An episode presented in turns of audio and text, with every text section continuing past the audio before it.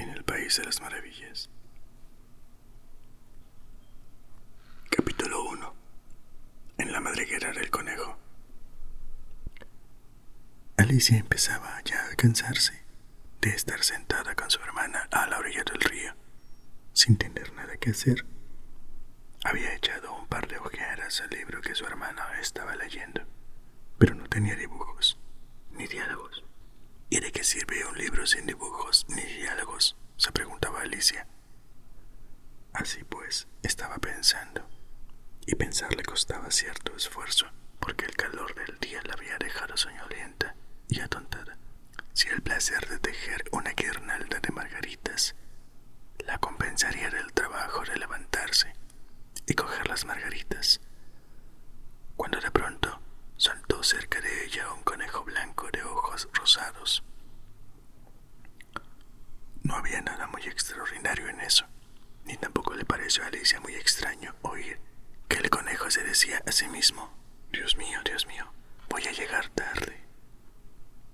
Cuando pensó en ello después, decidió que desde luego hubiera debido sorprenderla mucho, pero en aquel momento le pareció lo más natural del mundo. Pero cuando el conejo se sacó un reloj del bolsillo del chaleco, lo miró y echó a correr. Alicia se levantó de un salto, porque comprendió de golpe que ella nunca había visto a un conejo con un chaleco, ni con un reloj que sacarse de él y ardiendo de curiosidad se puso a correr tras el conejo por la pradera. Y luego, justo a tiempo para ver cómo se precipitaba en una madriguera que se abría al pie del seto. Más tarde, Alicia se metía también en la madriguera, sin pararse a considerar cómo se las arreglaría después para salir.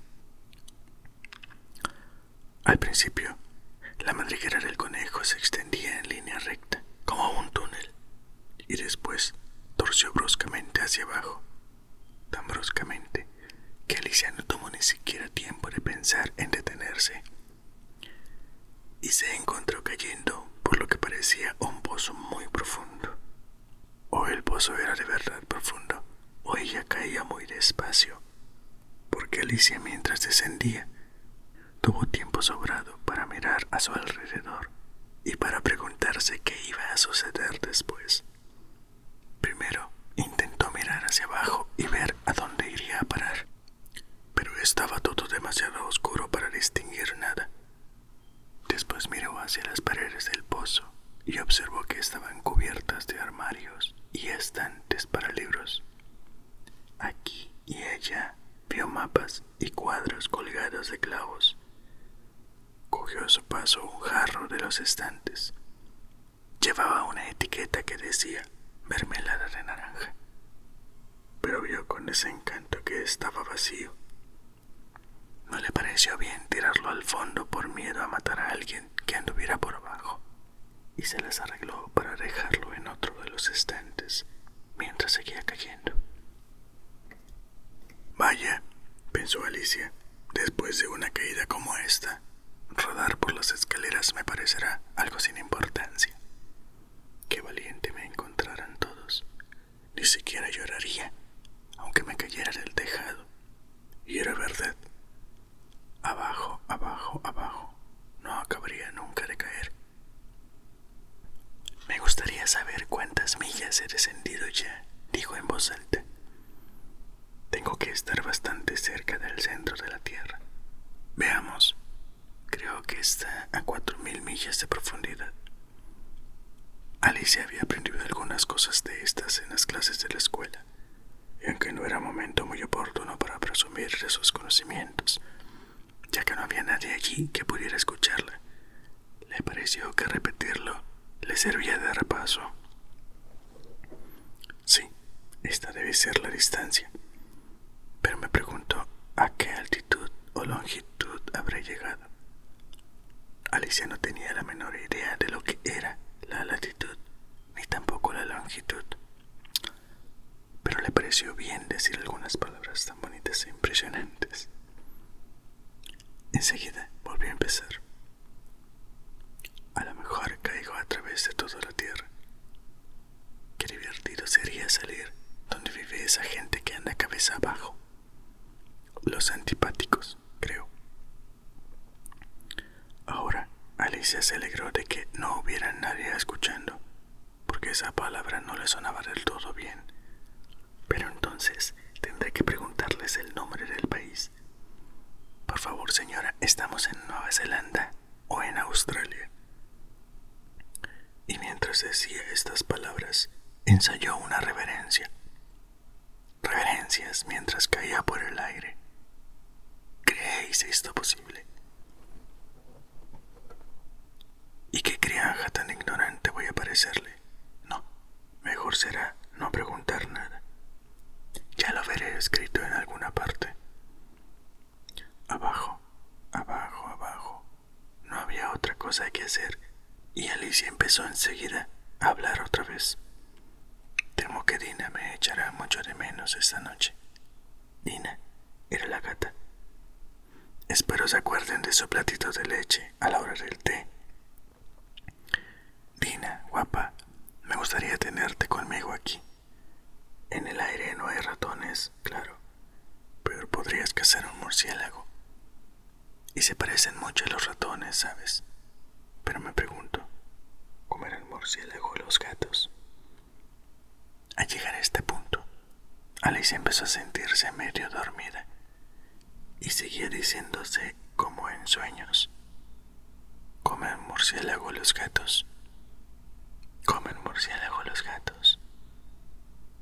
Y a veces comen gatos los murciélagos, porque como no sabía contestar a ninguna de las dos preguntas, no importaba mucho cuál de las dos se formulara.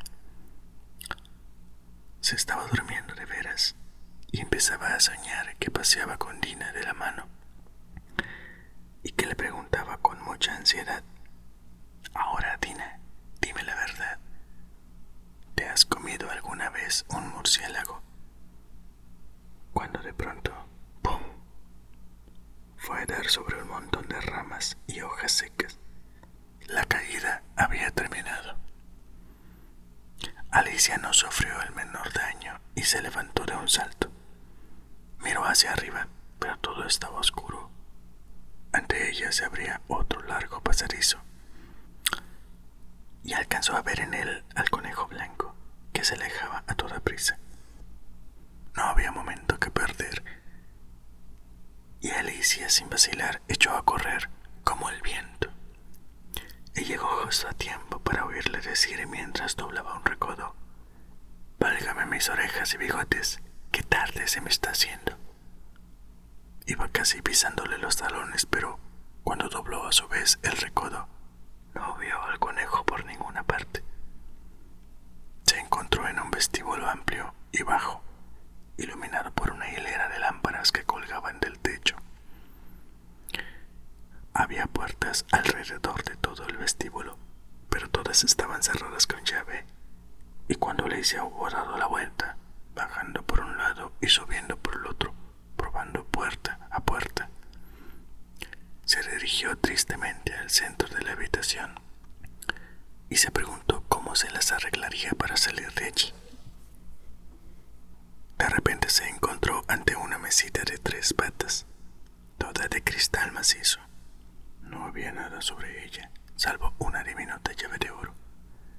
Y lo primero que se le ocurrió a Alicia fue que debía corresponder a una de las puertas del vestíbulo. Pero ay, o las cerraduras eran demasiado grandes, o la llave era demasiado pequeña.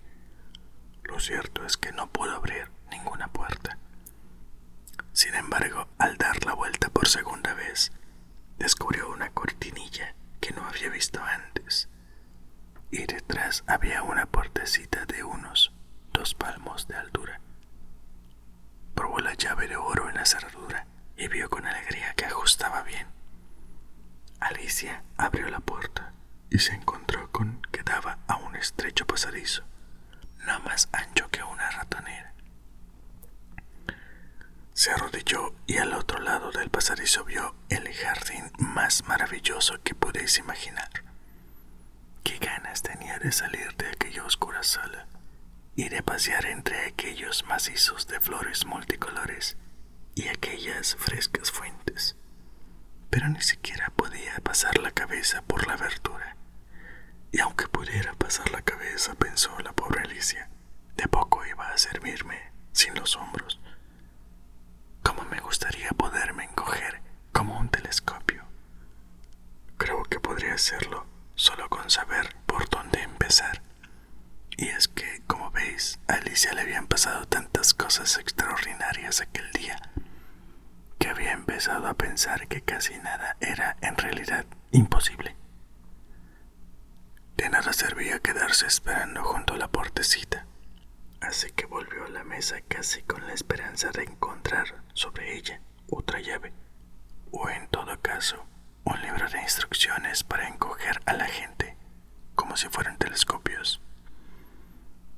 Esta vez encontró en la mesa una botellita, que desde luego no estaba aquí antes, dijo Alicia. Y alrededor del cuello de la botella había una etiqueta de papel con la palabra Bébeme, hermosamente impresa en grandes caracteres. Está muy bien eso de decir bébeme, pero la pequeña Alicia era muy prudente y no iba a beber aquello por las buenas. No, primero voy a mirar, se dijo, para ver si lleva o no la indicación de veneno, porque Alicia había leído preciosos cuentos de niños que se habían quemado o habían sido devorados por bestias feroces u otras cosas desagradables, solo por no haber querido recordar las sencillas normas que las personas que buscan su bien les habían inculcado. Como que un hierro al rojo te quema si no lo sueltas enseguida. O que si te cortas muy hondo en un dedo con un cuchillo, suele salir sangre. Y Alicia no olvidaba nunca que si bebes mucho de una botella que lleva la indicación veneno, terminará a la corta o a la larga por hacerte daño. Sin embargo, aquella botella no llevaba la indicación veneno. Así que Alicia se atrevió a probar el contenido y encontrándolo muy agradable, tenía de hecho una mezcla de sabores a tarta de cerezas, almíbar, piña, pavo asado, caramelo y tostadas calientes con mantequilla. Se lo acabó en un santiamén. Qué sensación más extraña, dijo Alicia. Me debo estar encogiendo como un telescopio. Y así era en efecto.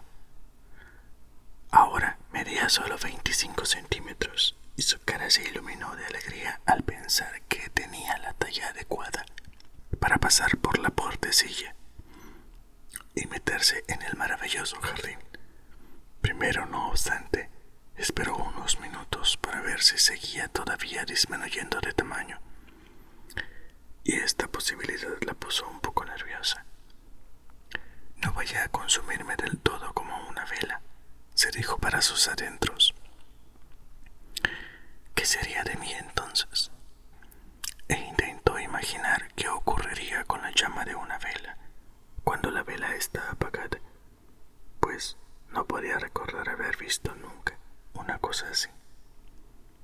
Después de un rato, viendo que no pasaba nada más, decidió salir enseguida al jardín, pero, pobre Alicia, cuando llegó a la puerta, se encontró con que había olvidado la llavecita de oro. Y cuando volvió a la mesa para recogerla, descubrió que no le era posible alcanzarla. Podía verla claramente a través del cristal e intentó con ahínco trepar por una de las patas de la mesa, pero era demasiado resbaladiza, y cuando se cansó de intentarlo, la pobre niña se sentó en el suelo y se echó a llorar. Vamos, de nada sirve llorar de esa manera, se dijo Alicia a sí misma, con bastante firmeza. Te aconsejo que dejes de llorar ahora mismo. Alicia se daba por lo general muy buenos consejos a sí misma, aunque rara vez los seguía, y algunas veces se reñía con tanta dureza que le saltaban las lágrimas. Se acordaba incluso de haber intentado una vez tirarse de las orejas por haberse hecho trampas en un partido de croquet que jugaba consigo misma. Pues a esta curiosa criatura le gustaba mucho comportarse como si fueran dos personas a la vez. Pero de nada me serviría ahora comportarme como si fuera dos personas, pensó la pobre Alicia, cuando ya se me hace bastante difícil ser una sola persona como Dios manda. Poco después, su mirada se posó en una cajita de cristal que había debajo de la mesa. La abrió y encontró dentro un diminuto pastelillo en el que se leía la palabra cómeme, deliciosamente escrita con grosella. Bueno, me lo comeré, se dijo Alicia. Y si me hace crecer, podré coger la llave. Y si me hace todavía más pequeña, podré deslizarme por debajo de la puerta.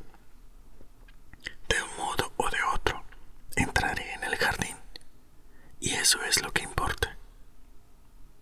Dio un mordisquito y se preguntó nerviosísima a sí misma, ¿hacia dónde? ¿Hacia dónde? Al mismo tiempo se llevó una mano a la cabeza para notar en qué dirección se iniciaba el cambio y quedó muy sorprendida al advertir que seguía con el mismo tamaño. En realidad, esto es lo que sucede normalmente cuando se da un mordisco a un pastel. Pero Alicia ya estaba acostumbrada a que todo lo que le sucedía fuera extraordinario, que le pareció muy aburrido y muy tonto que la vida discurriese por causas normales. Así pues, pasó a la acción y en un sentimiento dio buena cuenta del pastelito. Si te ha gustado, suscríbete. Hasta la próxima. Adiós.